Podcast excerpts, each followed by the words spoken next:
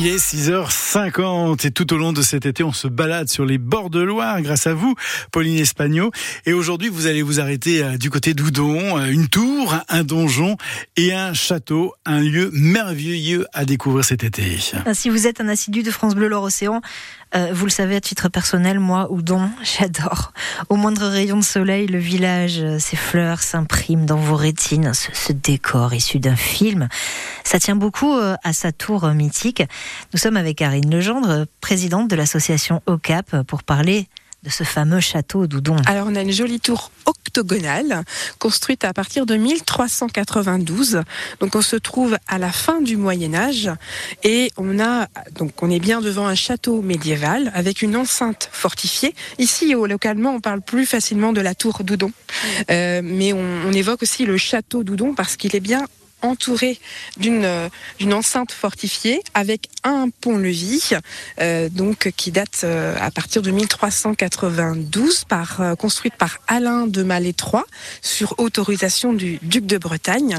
Alors sur un château médiéval, normalement on a des fenêtres très étroites. Là, on se trouve en présence de larges baies ouvertes sur la Loire. Ça montre qu'on est à la fin du Moyen Âge et bientôt on aborde l'époque Renaissance. C'est à la fois une tour qui a servi de défense, euh, de protection par rapport à la capitale du duché de Bretagne à l'époque, à l'époque Nantes, euh, face à l'Anjou, qui est de l'autre côté de la Loire.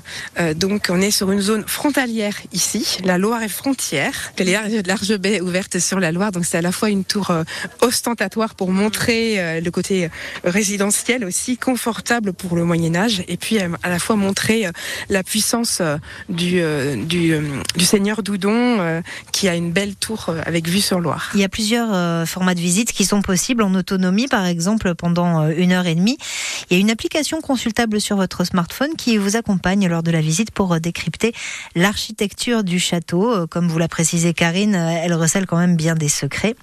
Donc comptez une heure et demie pour cette visite en autonomie pour un tarif de 6 euros par adulte et 4 euros pour les enfants de 4 à 11 ans. Voilà une idée de, sortie, hein, si vous voulez chercher des initiatives comme ça pour ceux qui sont peut-être en ce moment sous un parapluie.